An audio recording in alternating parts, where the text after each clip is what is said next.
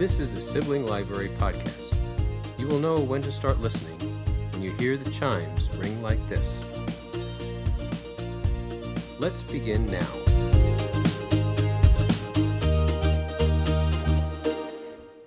Welcome to Sibling Library, the podcast where we read, share, and repeat. My name is Julia. My name is Katie. My name's Megan. And if you didn't gather from our title, we are siblings. Yay! Or maybe not yay. Depends on the day. Some of us are excited about it.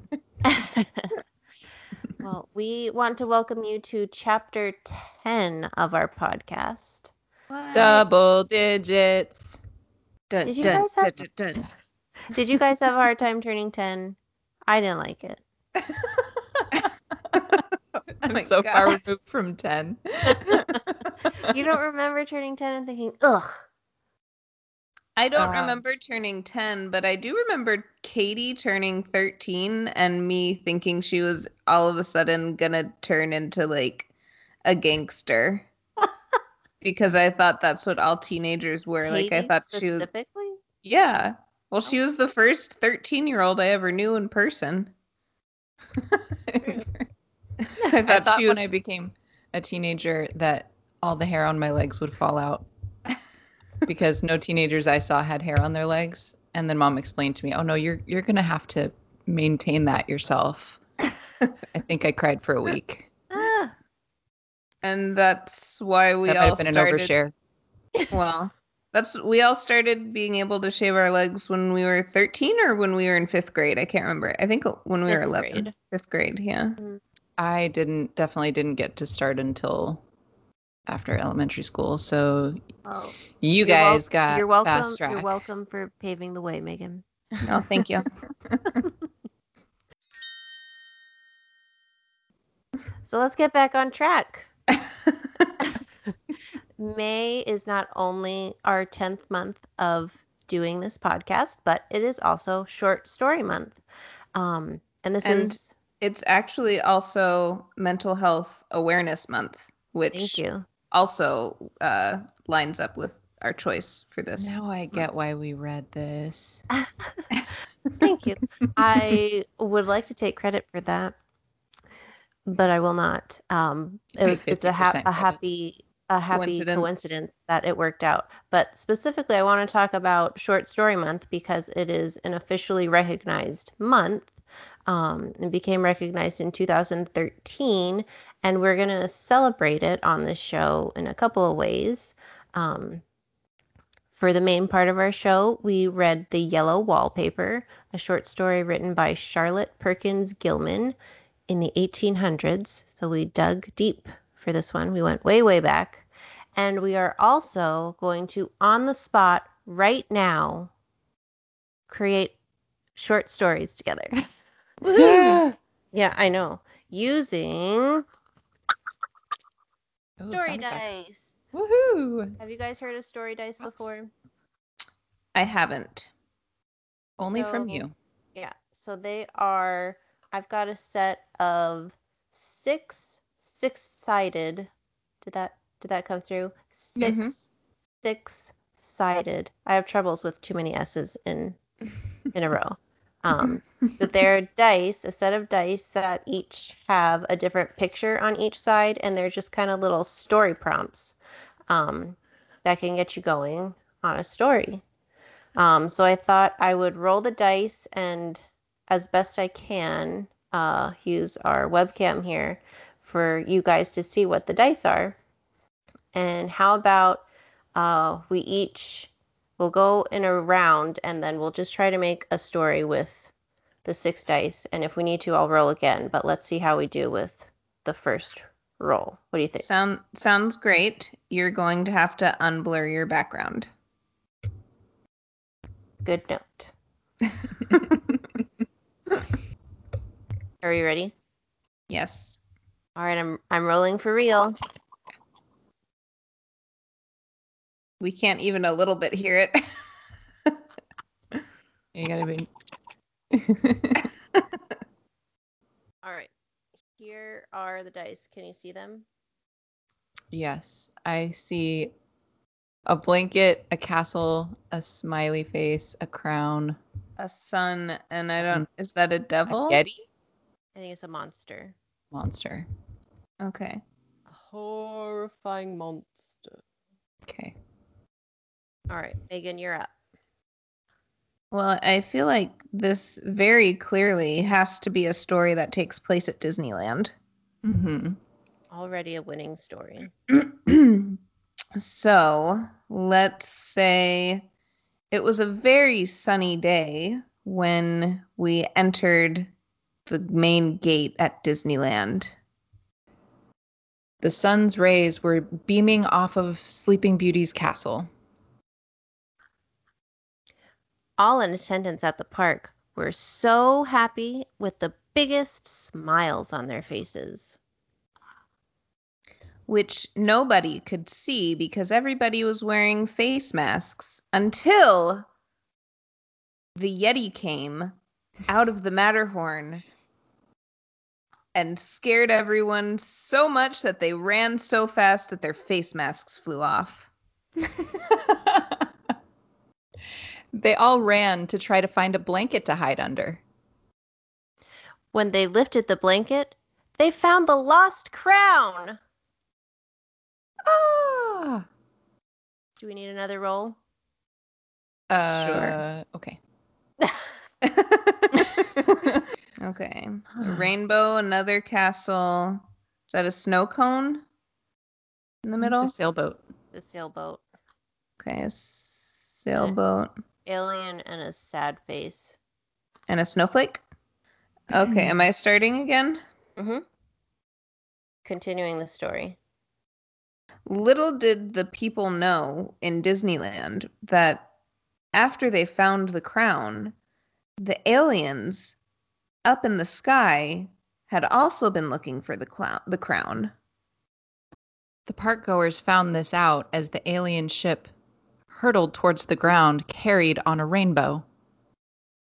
And the alien ship was actually a sailboat. This is like one of Megan's dreams. Yeah. Since the alien ship was an actual sailboat, the aliens looked very sick. Um, out of concern, the park goers ushered the aliens into the castle gates. where they were met with some much needed air conditioning, which always makes everything better. The end. nice. Well, thanks, guys. That was that was. Um, I think we are going to move on to the next part of our show. Which Is, will not um, be as uh, as joyful. Oh no, no, no, no. We're gonna Woof. make a turn here.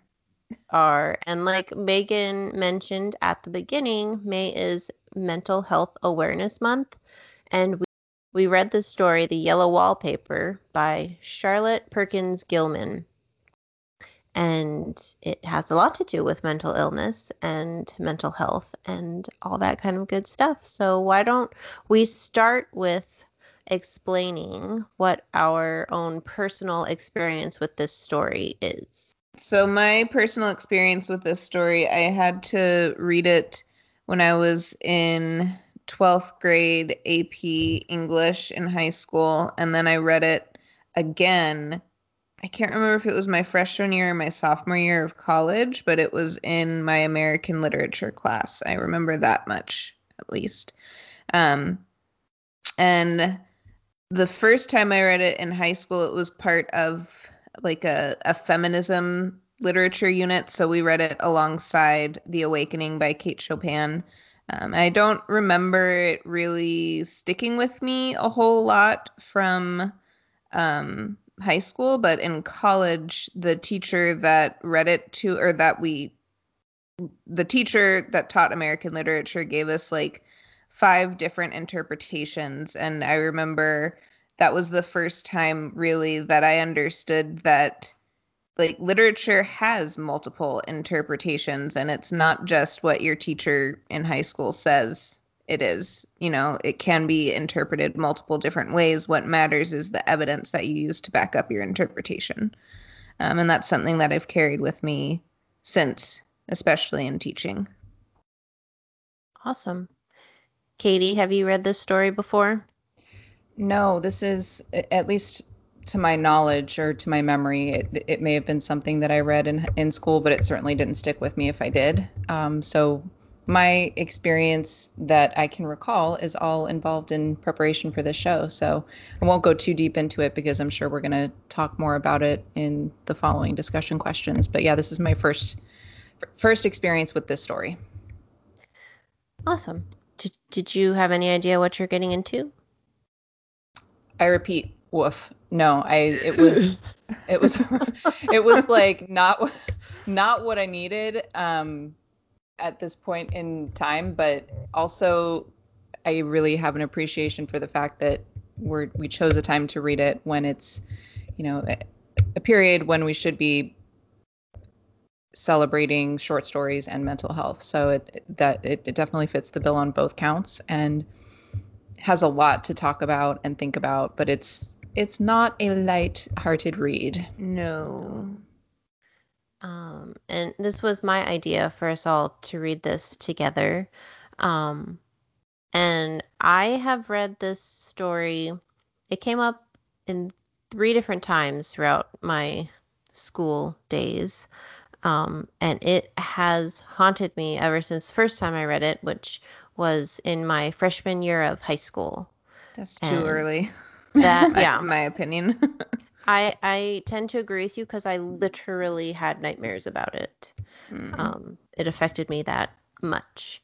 Um, so why I decided to read it now is mystery to me, but mostly because I wanted, I guess I wanted to know what you guys thought about it.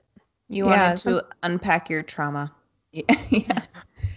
Something that affects you that deeply, whether it be positive or negative, is it kind of like what you were saying, Megan. It, it starts to formulate your thoughts on on other things that are similar, and it, it stays with you in a way that you know, even if you don't enjoy going back to it, it's something you almost can't help but go back to it.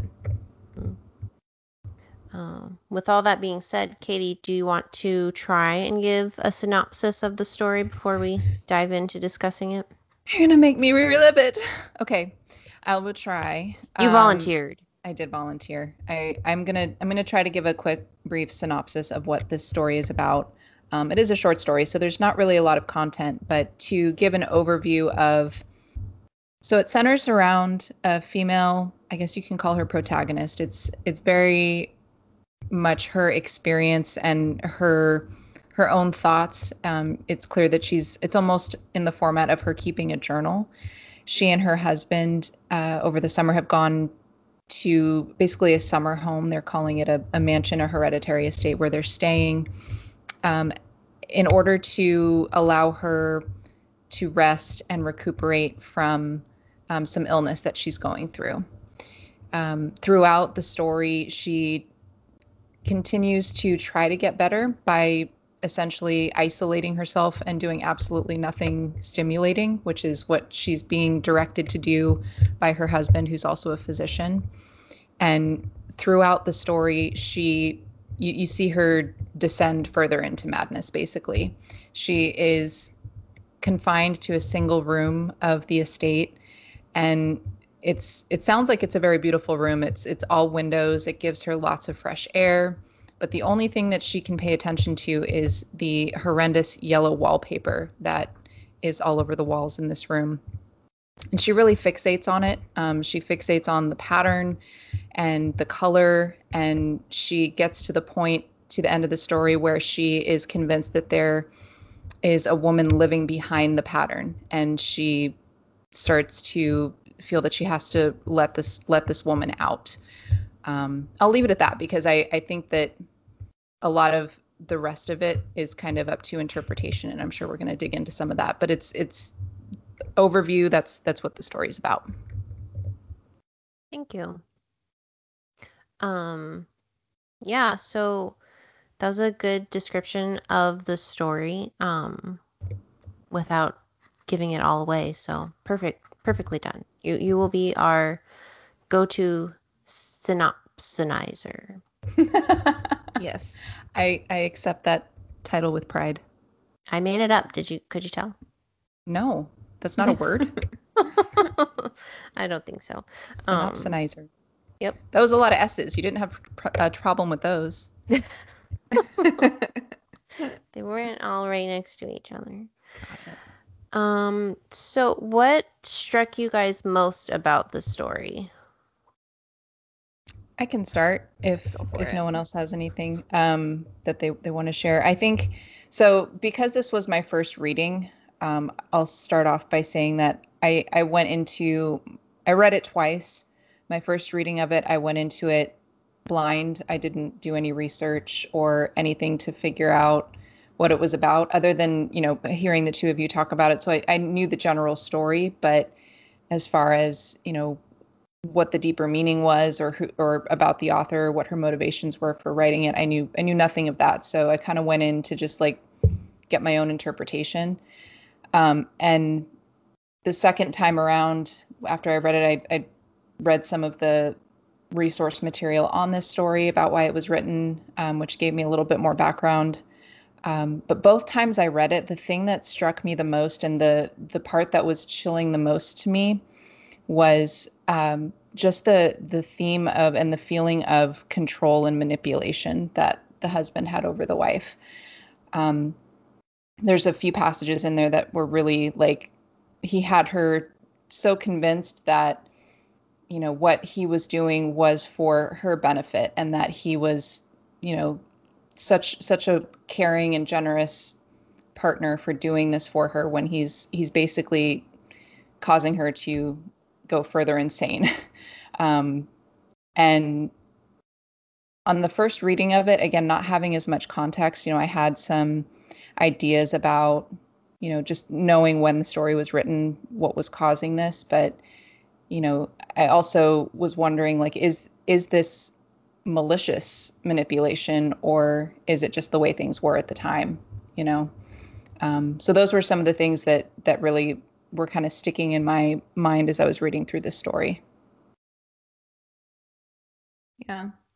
Um, I agree with all of that. And then something that has always stuck out to me when I read this is just the when you're writing a short story and you don't have, you know, pages and pages and pages and chapters to have time to develop a character, um, you have to be a little creative in the way that you go about developing your character or characters. And I think Charlotte Perkins Gilman did a really great job of. Uh, I don't need. Does the main character have a name?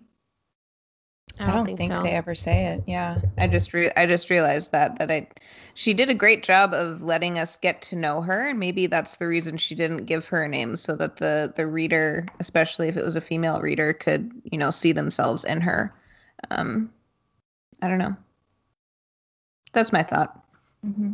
I don't know if that made sense but That It makes does. sense. Um, yeah, what really struck me by this story from the first time I read it to now is that she literally was driven crazy by all the things she was being forced to do. And like, it's just so frustrating. Mm-hmm. Or, that's, forced not to do was Right. Yeah. yeah. yeah. She was she was cut off from everything and everyone that Mhm. would, you know, give Like her. sti- any kind of stimulation she wasn't allowed to have. Yeah. Mm-hmm. Yeah, the other thing that that stuck out to me, um, sorry if I'm interrupting you, Julia, was that the isolation, kind of the the theme of isolation, and looking at the fact that this was this was written back in the 1800s.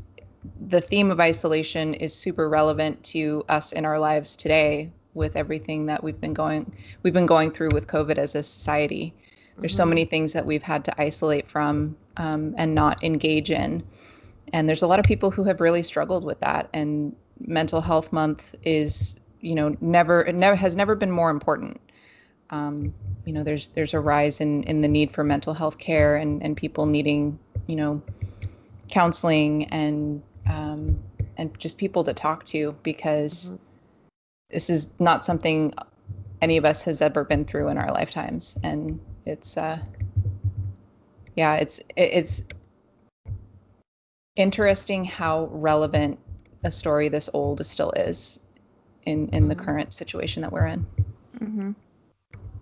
Okay. Uh, yeah, and this story was written in the late 1800s. It was either published in 1891 or 1892, and it was pretty groundbreaking because like mental health wasn't really something that they talked about back then.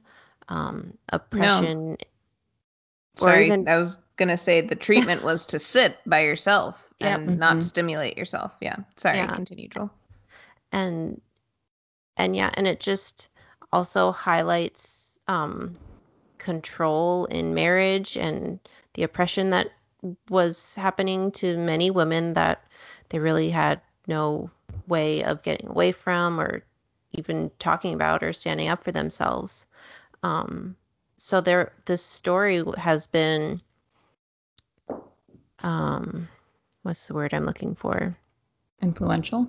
Influential because of that and is still influential today because these are still things that our society struggles with and Mm-hmm. it, it like it hasn't gone away um but yeah i think what you said megan like because i think that's a good point because she never named the main character it does kind of give the reader especially if it's a female um makes it easier for them to see themselves in the character which is heartbreaking Yeah. Mhm. Something else that um, struck me this time around reading it, just because I I have read it and I know, you know, like you're supposed to.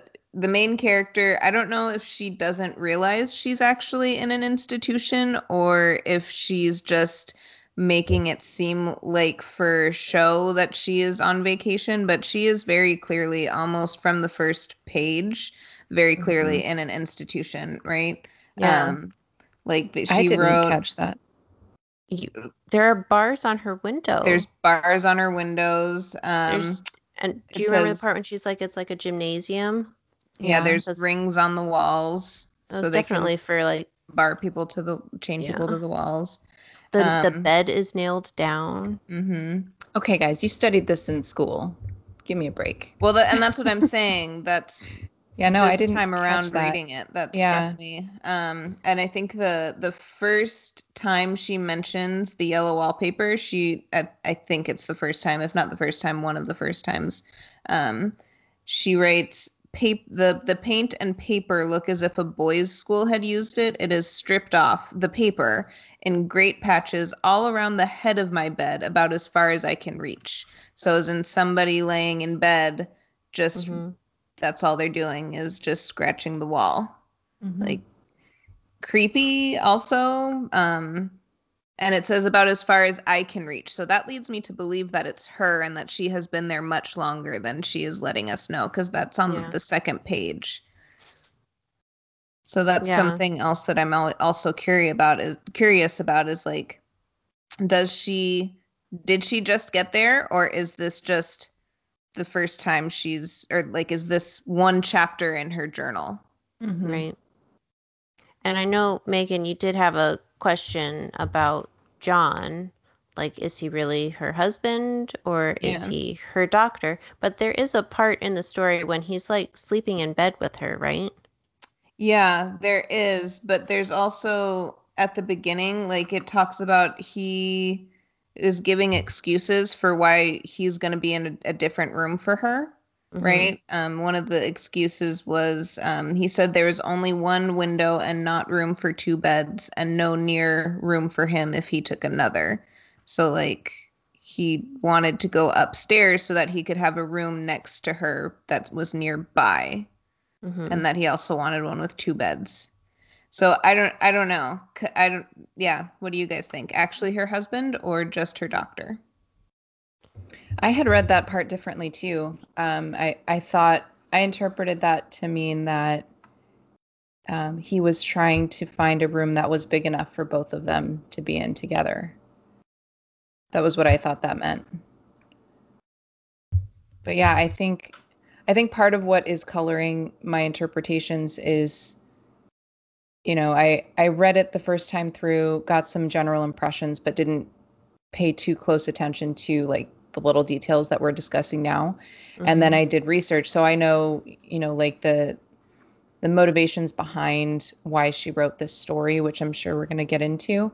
So that that's more what I thought about going into it later on. So, you know, I I think it's it's you know, as you were saying before Megan, you can you can read any story regardless of how the author intended it even and take mm-hmm. whatever you know is, is, relevant to you and, and whatever your interpretation is from it so there's no right or wrong yeah mm-hmm. yeah like megan said as long as you can point to some evidence there is mm-hmm. no right and wrong yeah um, yep. but yeah the more that i read this story the more I'm convinced she is just in she's an in in an institution. Like this mm-hmm. isn't her this isn't a summer home. This is an institution. And she was sent there because she had a little bit of depression and they didn't know how else to treat it and just sent her deeper into mm-hmm. depression. Yeah, and I'm fairly certain that it was postpartum depression, right? Because she yeah. she very briefly Which, mentions that she just had a baby, right? And that's about yep. all the mention there is of the baby. Mm-hmm. Yeah, which is another thing that goes right along with women history is like that doesn't get talked about either. It just gets like again, like it's just looked at as the woman being fragile and mm-hmm. um yeah, I think is this a good a good time to talk about the the article that you sent to us, Julia, of yeah. um, what um, Charlotte Perkins Gilman wrote in terms of explanation for why she wrote the story. Mm-hmm. Okay. Did you want to talk about it or? Sure. I do want to. Let me see. Um. So I will. I want to mention, yeah, Charlotte Perkins Gilman wrote uh, an article as to why she wrote this story because it was asked many, many times um, why she did. Because, like we mentioned at the beginning, you either, I don't even know if you can say you like the story, you accept the story for what it is and it. what it's it, appreciate it and what it's trying to do. You can be um, fascinated by it. Yeah, or you completely hate it.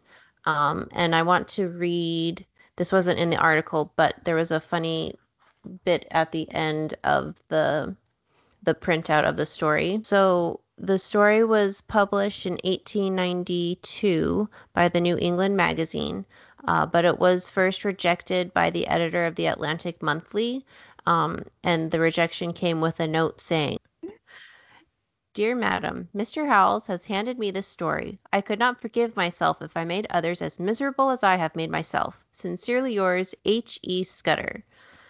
So he was not a fan of the story. Um, but she wrote this story um, because she had a similar experience with it.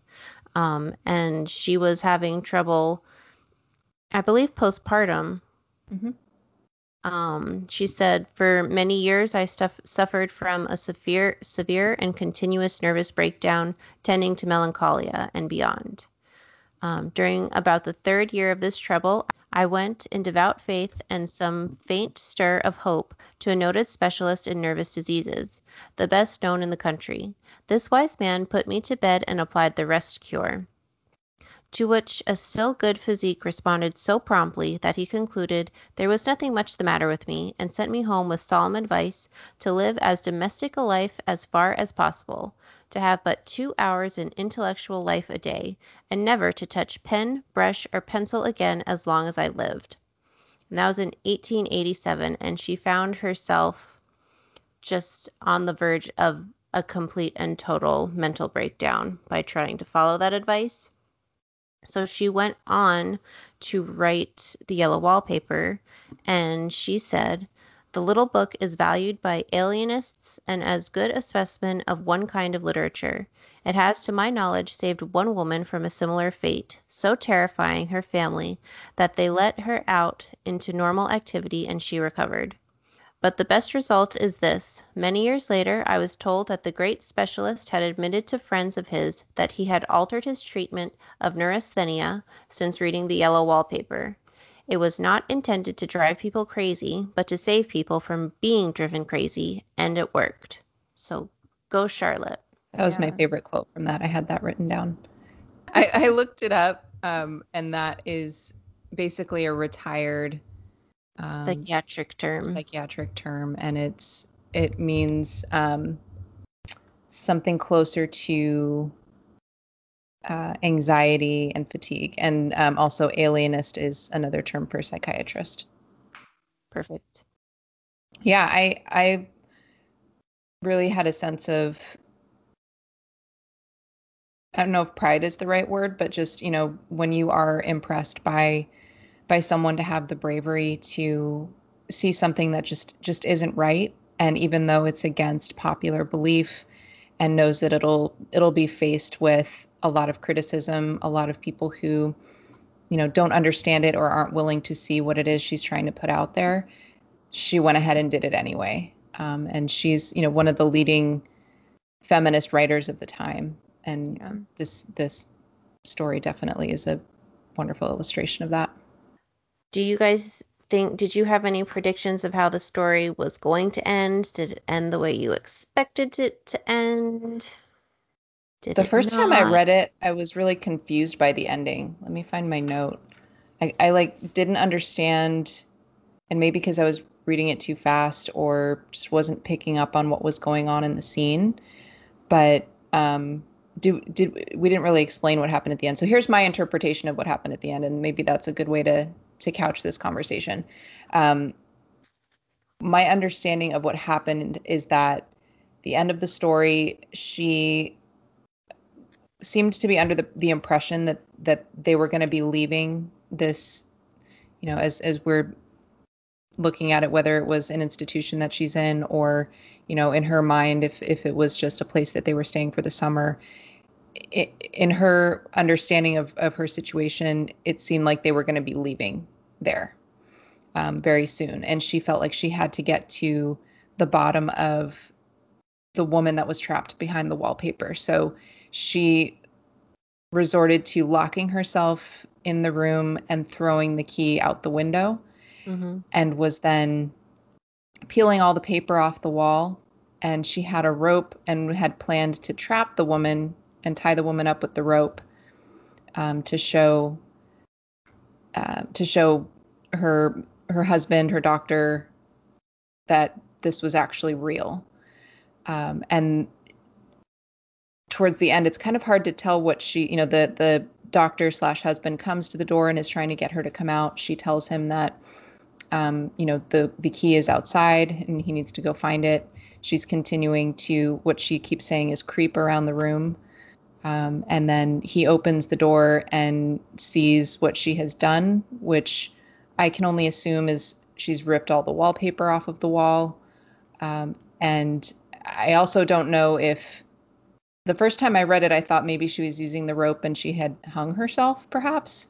Mhm. um, but it, it she was clearly still conscious to to tell the story and see that he had fainted is is what happens at the very end. So he's very shocked by whatever he walks into.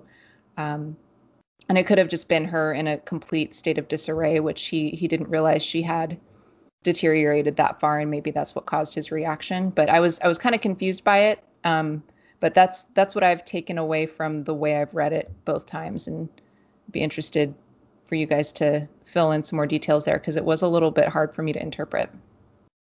Julia, your interpretation that you told me way back when I can't remember if I think it was after I read it in college you told me because I think it would have really disturbed me in high school.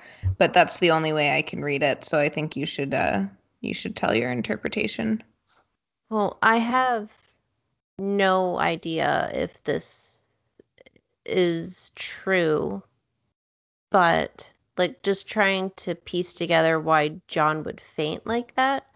Mhm. um is i i think she was doing some kind of self mutilation self harm Mhm. and perhaps because because she flips it like she goes from saying like i've got to get this woman out i've got to let the woman out until she and then she's like I'm out. like i'm Yeah. out yeah. like i'm getting goosebumps thinking about it but like like ripping off her own skin like she just can't be in it anymore do you know what i Mhm. mean like that would make me faint yeah. Mhm. um but i think she definitely harmed herself in some way and i think kind of like you said katie like he just didn't realize she was that bad off that she was she was that far gone Yeah. because everything that he he told her to do everything that she was supposed to not be doing like you said was driving her crazy Right. Mhm. Yeah, I that that interpretation does make a lot of sense and yeah, that there is that moment where she's she's totally fixated on what seems like someone outside of her, like an other Mhm. person that she's trying to free and then at the end it you're right it flips and she she switches and is like I've escaped. like that's the part that like the first I remember the first time reading sorry the 1st Mhm. time reading I remember the hairs on the back of my neck just like s- stood straight up I was like Ugh! Mhm. like it's terrifying Is that the interpretation that you ended up with in as a freshman in high school, or was that Mhm. more? Eh, when Yeah, I came out of high school that's why I No was wonder it gave you nightmares. nightmares, yeah. yeah, yeah. And interestingly, you know how I said my college professor gave like five different interpretations. hmm That wasn't one of them, but that's the one that makes the most sense to me. Yeah. and I'm What curious were some I, of the other ones? Yeah. Oh, go ahead, Julia. no I was gonna say I wish I remembered. that was because this one is the most startling probably Yeah, like I think she went through the literal interpretation, which is if you trust the narrator and what she's saying as fact. Like that was one interpretation.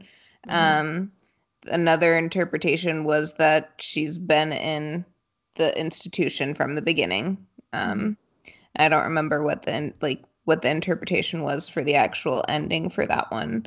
Um, then there was I can't remember the other ones, but there were two or three others that she had. Mhm. like there there's a reason this story is still around and still being discussed and taught in school Mm-hmm. um there's a lot to unpack in it and we like haven't even scratched the surface and Yeah. like i'm not i'm not a literary expert or anything but More so than me. I I that never even crossed my mind. Um maybe if I'd read it more and more it would have come out that way, but yeah, I I feel like I was kind of it's almost like it, now that you've said it it's it's like Megan described like it's kind of obvious now Mhm. and it's like the way it's written is so well engineered that you're like dancing around it without really realizing it and then once you see it you can't unsee it yeah. Yeah. Once you see it, you like see the evidence in almost Mhm. every sentence. mm-hmm. um yeah and it just kind of just kind of the way the story unfolds you can just kind of see she's like at the beginning she's just kind of trying to act and seem like she's doing exactly like a good girl like she's doing exactly what she's supposed to be doing and except that she's So- writing in this journal that she's Right. not supposed to be doing so she's keeping this she's be, she's being very covert about writing Yeah. in this journal because she's But not it- supposed to do any of these things yeah and it's Mhm. keeping it's just keeping like a timeline of how bad her her Yeah. circumstances are Like, getting she's and how, lucid at the beginning yeah and then, mhm. just towards the end, she's like, I've got to get this lady out. I've got to get this lady out. Oh, I'm the Mhm. lady. Surprise. Mhm. Um, Yeah. yeah. It's like, yeah, this, this Pretty heartbreaking. Mhm. It is. And the story has, like, I cannot think of another short story that I've ever read that has stuck with me like this one. So, would you guys recommend this short story to anybody? Adults, not not freshmen in high school. not freshmen in high school. I would say maybe I will junior, say it was- in high school. I was in an AP English class or Yeah. on honors or AP. I don't know when AP started, but it was an honors English class. So they thought we were So- more advanced. Yeah, to play devil's advocate though, you know, yeah, this is this obviously was very affecting to Julia at the age that she was at. But it's also, you know, talking about mental health month and the fact that it's it's a topic that some people still are uncomfortable even talking about. hmm You know, I there there probably are, are many other short stories that could be used as examples for this that would generate conversation. Um, but sometimes like this type of a story that is you know is dated it's from a different time it kind of has a different read on it. And that that might be why i didn't come to that conclusion is that you know you you think about stuff from that's that's written back in that time frame and you know how proper and censored things were at that time. Like you almost don't assume that that's where they were going with it so i don't know if that if that maybe creates um, you know more of a a shield from that for for someone of that age. Like maybe they could they would have a different reading on obviously julia you you came to that conclusion at that age so maybe that that hypothesis is not a good one. But i'm just i'm wondering like if you if you say it's only for adults is that sheltering and and like not not addressing the issues? Or what are your opinions on that megan as far as you know an educator? You're not at the high school level but you know you're you're prepping students for that level. And how do you decide you know what they're ready for and what they're not? Uh, um, big question. I'm sorry. That's okay. Um, I teach seventh grade. So I teach students who are 12 years old, turning 13. Um, and I tend to think that they're, my students are still young enough that they need to be sheltered from certain things. Um, I want, especially because in today's day and age, they're what they see stuff at home on the TV, on the internet, uh, that isn't safe for them. Um, and maybe I should be reading more things like this uh, not not necessarily this story but maybe i sh- maybe that's something to think about that maybe we should be unpacking things like this so that they have the skills to be able to unpack things that they do see out in the wild um, outside of school. But also i want them to have somewhere that's safe. Right. You know Yeah, I want that no, and- there to have some place that's a haven Mm-hmm. um and so i don't i don't think there's a a should you be should you be doing this? And I, I know i kind of framed it that way. I didn't mean it mean to direct it at you and your your personal teaching style. It was more of a a general question. And i think you know i think it all comes down to what are you comfortable having in your classroom you know? Yeah. Um, you know and that may differ but from one group of students to another even if they're the same age you may you may have one group of students that would com- be completely mature enough and ready to handle a discussion around something like this. And then you may have another group the next year that you're like nope they they Yeah. need puppies and unicorns and that's it. And I- and i think that's also something that is unique especially to seventh grade within middle school because i do you know sixth grade most students have not gone through puberty yet. Seventh grade is when they really start you know like Yeah. maybe half and half. And then by eighth grade most of them have. So like something along these lines that could be really triggering might be triggering for a handful of kids. Might be another handful of kids might go completely over their heads and they'll still be mm-hmm. in the the rainbows and unicorns. And then the rest of the kids might just traumatize them. So it's like something like this i, I just don't i don't see it for a seventh grade class i definitely see the value in this story in junior or senior year of high school um, I I think seventh grade is a little too a little too early. That makes sense. Yeah. Yeah, you shouldn't take advice from the kid that was reading Stephen King at 10 years old. yeah. Yeah, I think um I I tend to agree with Megan. I think under high school grades probably too early. Um I, I think, you know, having the exercise of talking about like what did you take from this?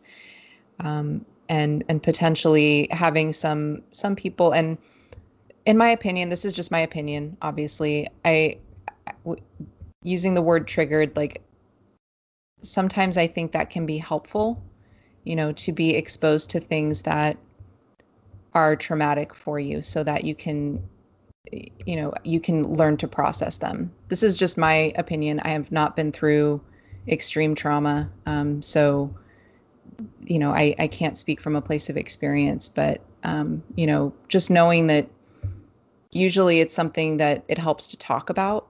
And when you talk about something you kind of have to re-experience it.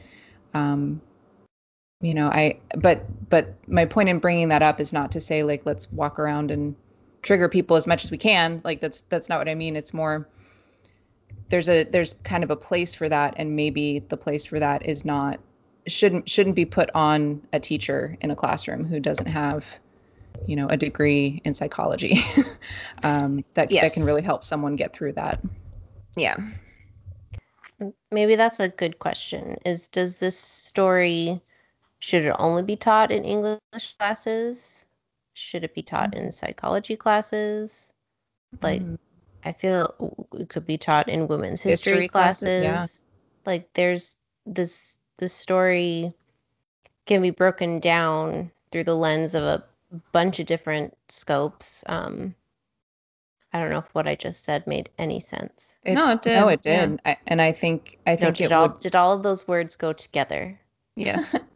it was a cohesive and and uh, coherent sentence Oh, well done Okay, good. Yeah. Um, but yeah, like I think this could be, and that's probably that's another reason why this story has endured for, I can't even do the math. How many years?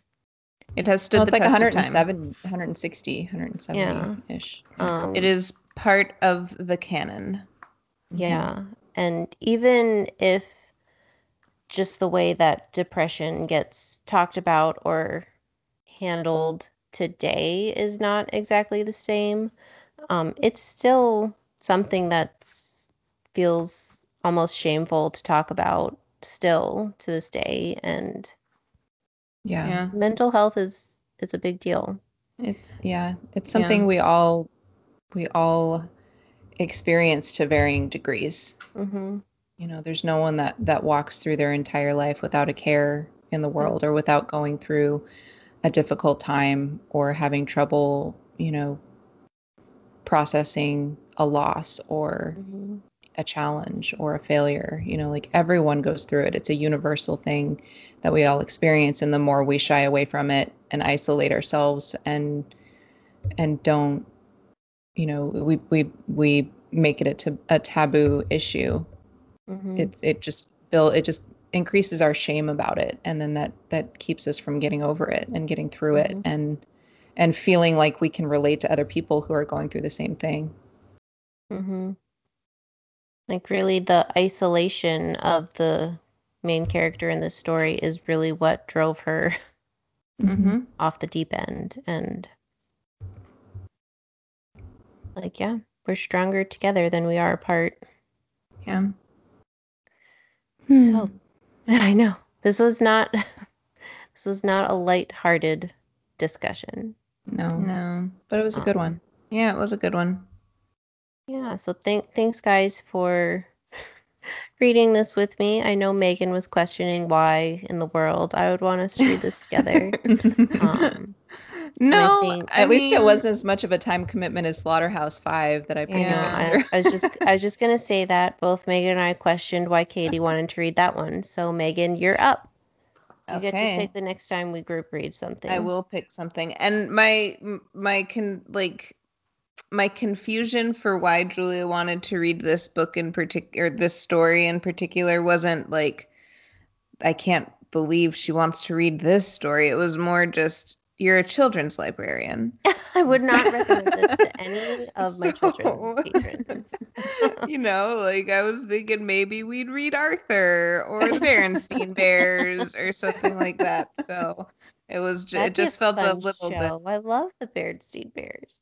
all right. Well then, maybe that's what I'll pick is for us to all pick a children's book and no, we'll do something else. Put it in the hopper. All right. Well, why don't we move on to our bookends and how about each of us talk about a book that is exciting to us? Could be something you've read, it could be something that you're planning on reading, just something that you are excited about. Um, so something that I'm excited to read. I started it last night. It was a uh, late birthday present from Julia. It's uh, thank you. It's a graphic novel called Guerrilla Green, but gorilla is spelled like G U E R I L L A, like guerrilla warfare. Um, and it's about the Guerrilla Green movement, which I had never heard of, but has apparently been around since like the 1500s um, where people just reclaim plots of land that have been urbanized and just against the rules start planting it. Like they don't ask anyone, they just start planting uh, plants there. Um, and it's giving advice on how to continue the the guerrilla green movement and it's fascinating and the artwork is beautiful um, and it's it's also quite witty so i'm enjoying that so far Perfect. yeah Katie? Come back to me O- Okay. if you're ready. Um, so I am going to talk about a graphic novel. It's a Japanese style um, book, uh, so it's written backwards to forward, and it is called Cats of the Louvre by Taiyo Matsumoto. And I'm going to be real honest with you. I don't know what the description of this book is, um, but I love cats. I love museums. And I love Paris. I didn't love the Louvre, but that's a different story. Um, but I love all those other things, so I'm excited to see what these cats do in the Louvre. very nice i'm excited to hear i forgot to mention that uh, Guerrilla Green is written by ophelia damble and the illustrations are by cookie Kalkair All right. Sorry that I I punted there for a second. I was trying to find something in Goodreads that was going to help me describe this. So the contribution I have to this portion of the show is a book that I, I really want to recommend. Um, it's called Such a Fun Age by Kiley Reid. I came across it as I was going through the Good Goodreads Choice Awards for 2020, and it won the category for Best Debut Novel of 2020. So this is Kiley Reid's first novel. Um, and the reason I want to recommend it is because it, it's a, it's so it's a fiction fictional story. Obviously, it's a novel. Um, and I'm going to read this description really quickly because it gives a really good synopsis. So, author Kiley Reid's fascinating debut brings dry and sometimes dark humor to a story about everyday domestic biases that we don't even know we have. African American babysitter Emira encounters escalating weirdness when her upper crust white employer friends white employer finds disastrous new ways to deploy her good intentions. Reid's assured debut has won her rave reviews, charts, charts topping sales, and now a coveted Goodreads Choice Award. So, this book pushed a lot of buttons, and it was very, um, it's the type of story that you can see yourself in, you can see people in your life in, and you can see, you know, even the best of intentions can sometimes come across very differently to the person that you're trying to help and the way that you're trying to help them. And al- also with that book, like Mhm. you can talk yourself into anything being a Yeah. good idea. Right.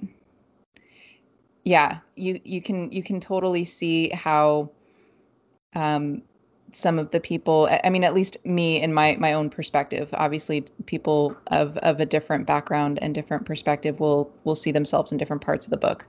But you know it's it's very um, a lot of it is very cringeworthy and uncomfortable the situations that the characters find themselves in but it's also so engrossing and so um, unpredictable in the sense that like you know it's it's got kind of the format of almost a romantic comedy in a way um, but it goes in very different directions than you would expect it to. So it's i've never read anything quite like it and it's just so very relevant to conversations about um, about race and about um, you know ensuring that we are treating each other and supporting each other regardless of of you know our our position and privilege how we're using our position and privilege um, and how we are trying to to help others that don't have that same position and privilege and whether what we're doing is actually helpful or not.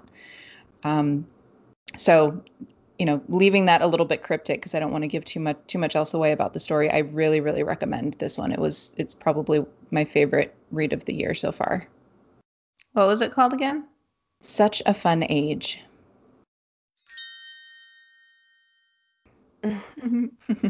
Awesome. Well, thank you guys for humoring me and getting into this rough story. Thank you for Um, challenging us with it. This was not what I expected it to be, and the conversation went some really interesting places. I, I'm really glad to have been a part of it. awesome. Same. Uh, and if if we haven't spoiled the story too much and you're interested in reading this story, I would recommend just googling the yellow wallpaper by Charlotte Perkins Gilman. And Even if we did right spoil it too much, you should go read it because there is a lot that we didn't um didn't touch on. Yeah. And Yeah. if you are on Instagram, and let me fact check myself right now, I do believe the New York Public Library, um, let's see if they saved it. They did a special um, Instagram story that you can read the whole yellow wallpaper just right on their Instagram page. Nice. Interesting. Let me see if that is still a thing. It is. So if you go to NYPL on Instagram and look at their highlights reel, they have the yellow wallpaper on there, which maybe I'll go through because the version we read had a lot of interesting typos and such. And we're not sure if that was transcription error or if that was the way it was really Written. intended to be written. Mm-hmm. So go check it out.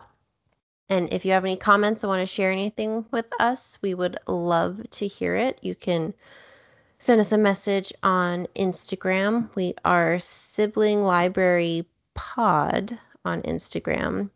And we also have an email address. Um, and we are siblinglibrarypod at gmail.com. Um, so if you ever have any comments or questions or anything that you want to share with us, you can get a hold of us that way.